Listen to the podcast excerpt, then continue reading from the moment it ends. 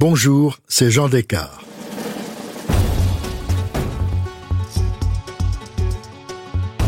Aujourd'hui, je vous propose de découvrir une série d'été inédite, imaginée par ma consoeur Laure d'Autriche. Je suis sûr que vous allez aimer.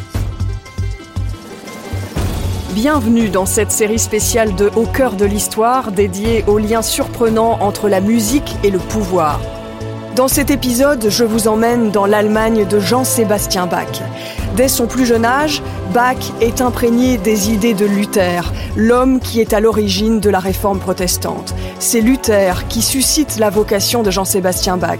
Imprégné de cette foi, Bach va composer plus de la moitié de son œuvre pour l'église luthérienne, dont 200 cantates sacrées. Mais il devra aussi lutter pour conserver son indépendance lorsque ses employeurs, tour à tour, lui imposeront d'écrire la musique qu'ils veulent entendre.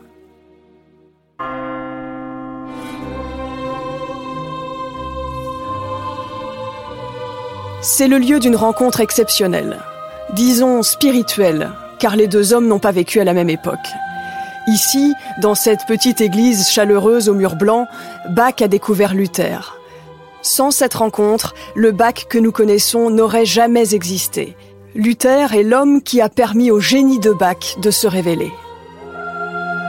À un siècle et demi d'écart, dans cette église située à Eisenach en Allemagne, tous deux ont été enfants de cœur.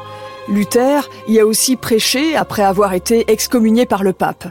Bach, lui, est tombé amoureux de l'orgue, son instrument de prédilection. Pastor capellae, cornu baculo fregerat, royare coepit, nesse domino proderat. Lorsque le petit Jean-Sébastien entre à l'école latine à l'âge de 7 ans, la musique est au cœur de l'enseignement, et plus particulièrement le chant. Derrière seulement arrivent la lecture, l'écriture et l'arithmétique, suivi des sciences naturelles, du latin, du grec et de l'histoire. La musique est aussi au cœur de l'œuvre de Luther. Elle lui sert à rendre les textes bibliques plus expressifs. Se servir de la musique pour toucher le cœur des paroissiens, voilà qui plaît grandement à Bach, qui est encore enfant. Cela le conforte dans le choix d'une voie artistique. Désormais, il sait qu'il va vouer son art à la gloire de Dieu. Mais il ne sait pas encore la forme que prendra sa musique.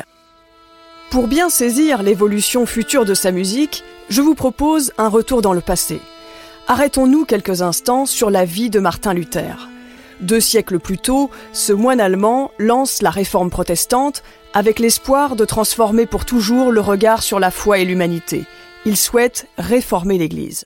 Alors, lorsque Luther arrive à Eisenach, il traduit en deux mois la Bible en allemand. On ne la lisait jusque-là qu'en grec ou en latin. Mais le recours à la langue vernaculaire ne suffit pas. Ce moine, aux larges épaules et au menton pointé en avant, compte aussi s'appuyer sur la musique pour rapprocher Dieu du peuple. C'est pourquoi il compose aussi des chorales, des mélodies sacrées pour accompagner la liturgie. Bientôt, toute l'assemblée pourra les chanter pendant la messe, au son de l'orgue qui accompagnera les fidèles. Facile à entonner, le choral se trouve être la forme parfaite. La musique joue un rôle essentiel dans le projet de Luther, comme il l'écrit lui-même. La musique est le plus grand présent de Dieu. C'est le plus grand, oui, véritablement un divin cadeau, et pour cette raison, elle refoule entièrement Satan. Par elle, on parvient à chasser des tentations nombreuses et grandes. La musique est la meilleure consolation pour un être troublé, même s'il ne sait que peu chanter. Elle est une maîtresse pleine d'enseignements qui rend les gens plus modérés, plus empreints de douceur, plus raisonnables. De fait, il n'est pas d'art qui puisse être mis sur le même plan que la musique, étant donné qu'excepté la théologie, seule la musique peut produire une disposition calme et joyeuse. Mais à force d'inviter les fidèles à prier dans la langue de tous les jours, l'allemand, il a fini par défier l'autorité du pape et tout ce que l'Église catholique représentait. Luther est excommunié en 1521 et décide de suivre sa propre voie. Et d'une certaine manière, un siècle et demi plus tard, Jean-Sébastien Bach reprend le flambeau. En tout cas, il ne fait aucun doute qu'il vénère Luther jusqu'à l'obsession.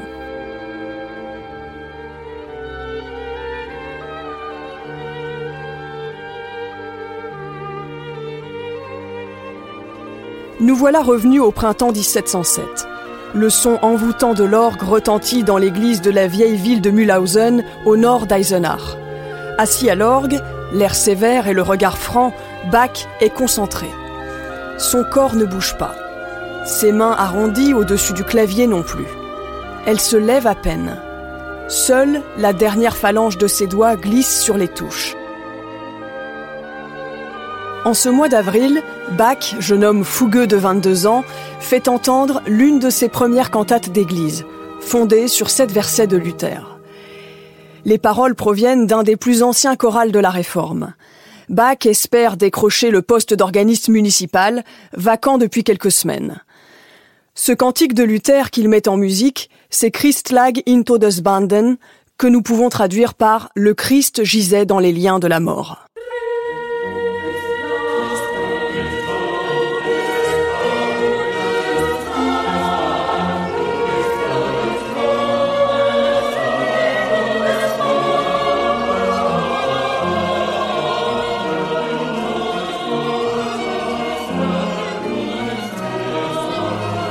Les premières notes plongent immédiatement les auditeurs et auditrices dans les ténèbres, avant la résurrection du Christ. En musique, Bach parle pour la première fois de la mort. Plus loin dans la partition, les violons annoncent à l'unisson la venue du Christ. C'est son premier essai pour illustrer un récit en musique. Déjà, tout jaillit en lui avec une espèce d'évidence. C'est comme si sa musique coulait de source. Une première ligne mélodique surgit, puis une autre voix s'élève, reprenant les mêmes notes transposées sur d'autres notes. C'est ce qu'on appelle la technique du contrepoint. Bach la manie déjà à la perfection. À travers ces voix entrelacées, c'est Dieu qui semble s'exprimer. La musique de Bach donne l'impression d'être à la fois complexe et naturelle.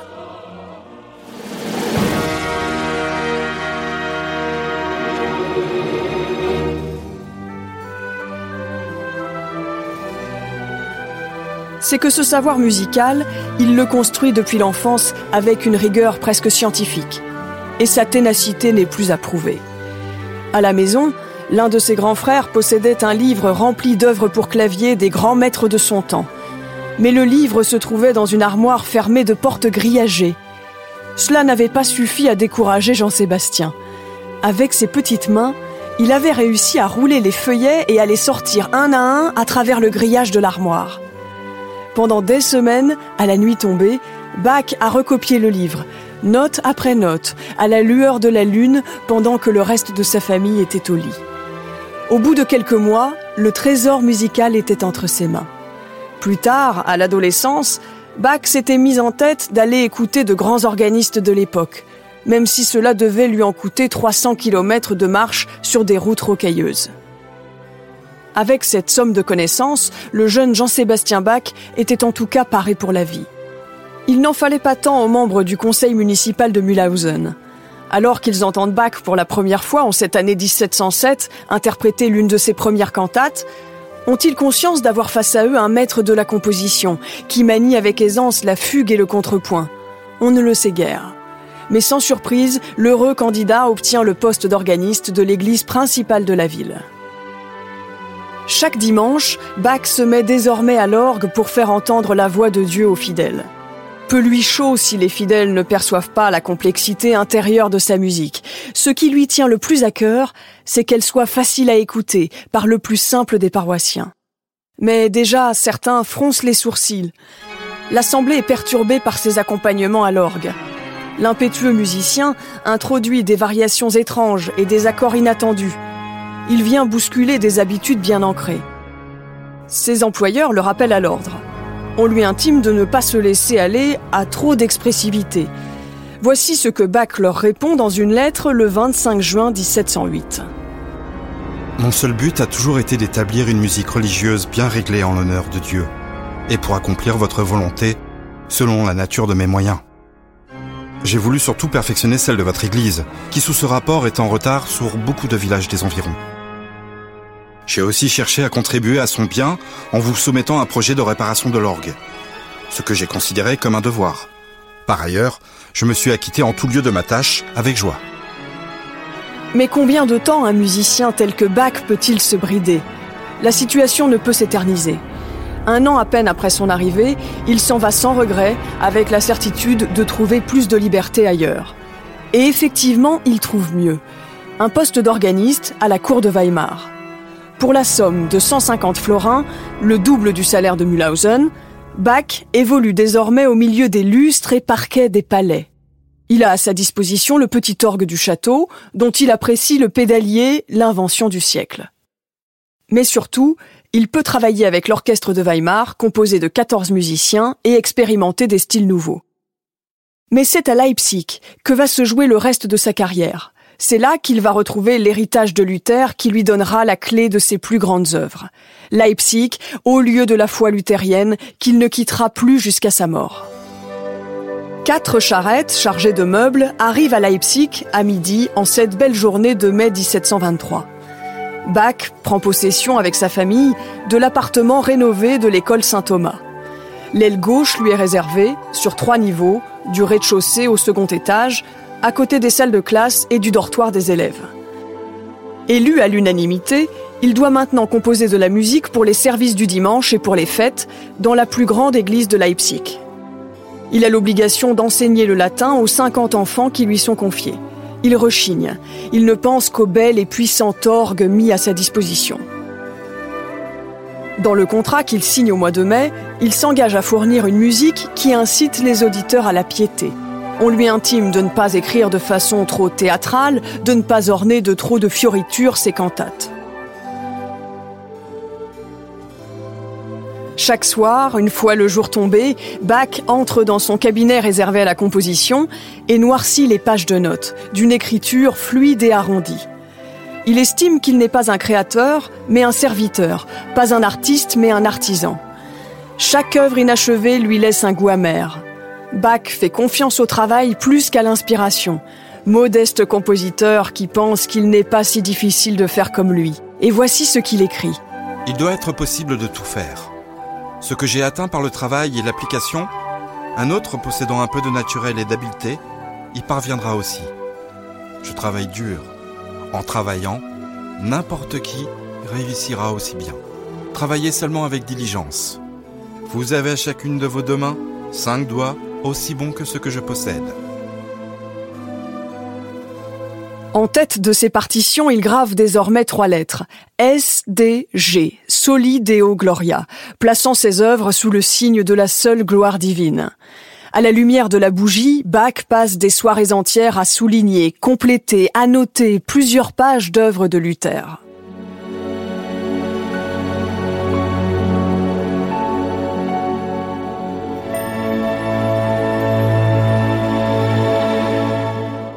En ce début d'année 1727 à Leipzig, la foi de Bach est imperturbable. Le cantor fait jouer son tout dernier motet, un genre musical auquel il va donner une dimension unique.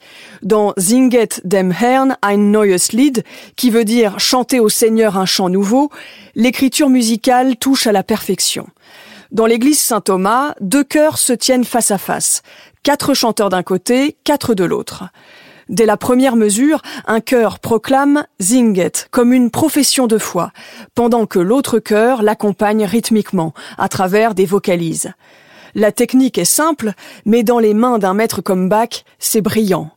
Les deux chœurs doivent sonner comme un seul.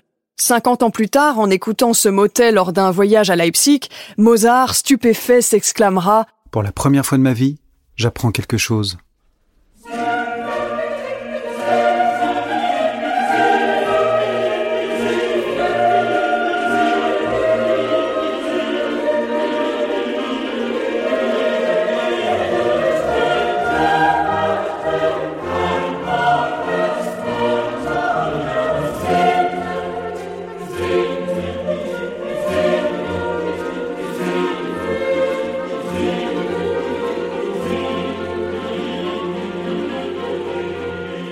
Bach est à l'apothéose de sa carrière. Il écrit des œuvres toutes plus renversantes les unes que les autres. Mais Bach ne suit pas Luther aveuglément. Son austérité, à certains égards, ne lui convient guère. À Leipzig, une messe peut durer plus de quatre heures. Il renacle. Comment montrer une vision exaltante de la foi? Il varie les formes, choisit d'ouvrir ses cantates, tantôt de façon flamboyante avec corps et trompettes, tantôt dans un climat plus méditatif sur un tapis de cordes. Parfois, il invente dans ses cantates un dialogue imaginaire entre l'âme chrétienne et le Christ, ou la brebis et son pasteur, comme pour mieux mettre en valeur les textes bibliques. À Leipzig, Bach écrit 150 cantates. Monsieur Bach, pardon de vous déranger. On a entendu parler de vous avec ma femme. On habite dans un petit village à côté, Wurzen. Et on a fait 20 km à pied pour venir vous écouter. Ah, ça me touche vraiment. Vous voyez ici à l'église Saint-Thomas, j'ai mon orgue et de là-haut, j'ai une vue sur tous les paroissiens. Je peux observer les réactions. Je joue ce que j'ai composé, bien sûr, mais j'improvise aussi. Mais surtout, je suis là pour vous.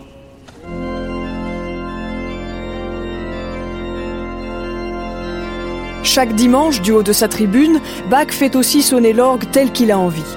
Cet instrument, c'est la voix de sa vie spirituelle. À travers l'orgue, sa pensée gagne en densité. Dans le choral fantaisie intitulé Viens Esprit Saint, la base de la partie d'orgue énonce un hymne de Luther écrit 200 ans plus tôt pour la Pentecôte. Sur la partition, en haut à gauche, au-dessus de la première portée, Bach a écrit de sa main le mot fantaisie. Ce mot, on ne le trouve presque jamais sur ses autres partitions, et encore moins dans l'œuvre de Luther. Les notes fusent comme si Bach ne pouvait pas retenir son imagination débordante. Assis sur leur banc en bois, les fidèles écoutent. Perçoivent-ils la complexité de la pensée qui s'offre à eux? Ces talents d'organiste sont plus faciles à remarquer avec ses doigts qui courent sur le clavier. Les habitants affluent à l'église de Saint Thomas dans l'espoir d'entendre encore la virtuosité de Bach. Quelqu'un compose même un poème après l'avoir entendu jouer de l'orgue en septembre 1731. Une agréable rivière peut certes réjouir l'oreille, quand elle court par les buissons entre de hauts rochers, il faut cependant estimer beaucoup plus haut cette rivière, qui saisit toutes choses de merveilleuse manière, d'une main si agile. On dit que lorsqu'Orphée sonnait du luth, il attirait ordinairement à soi tous les animaux de la forêt. C'est assurément de notre bac qu'il faut le dire, puisque dès qu'il joue, il plonge toutes choses dans l'étonnement.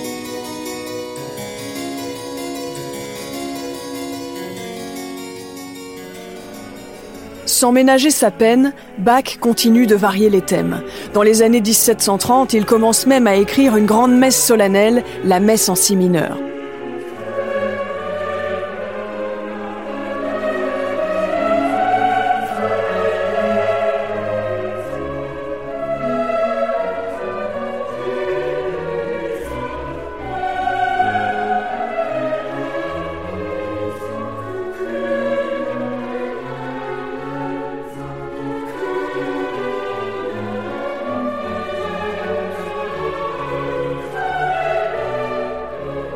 Il y mettra un point final juste avant de mourir, 26 ans plus tard.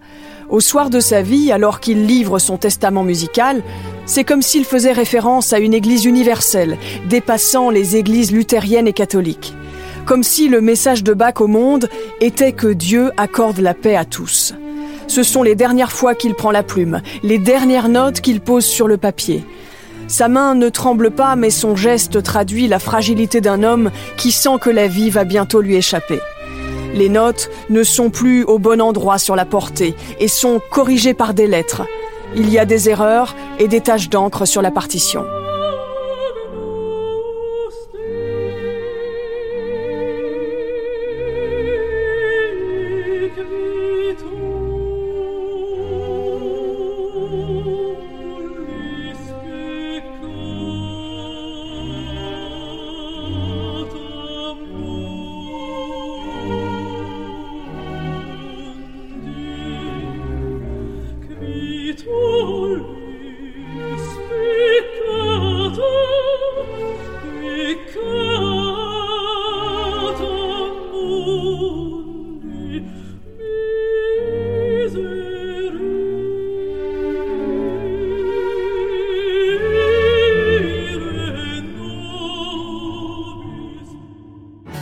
En 1750, alors que Bach vit ses dernières heures, la mode a commencé à l'isoler.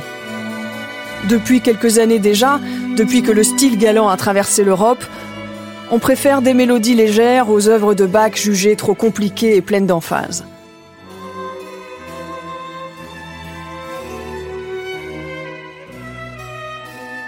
Si sa musique continue d'être jouée et que des élèves perpétuent sa mémoire, à Leipzig, les idéaux des Lumières ont commencé à imprégner les esprits, balayant parfois chez certains les valeurs luthériennes.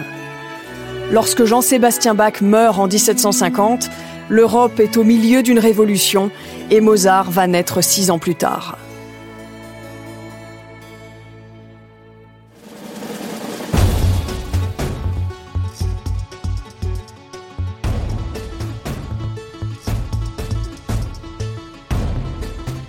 C'était le dernier épisode de cette série spéciale consacrée aux musiciens face à l'histoire. N'hésitez pas à me laisser vos commentaires.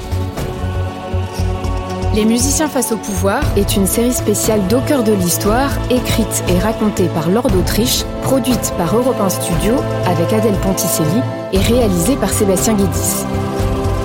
Recherche musicale Benoît Valentin. Pour ne rater aucun épisode, abonnez-vous sur Apple Podcast ou vos plateformes habituelles d'écoute.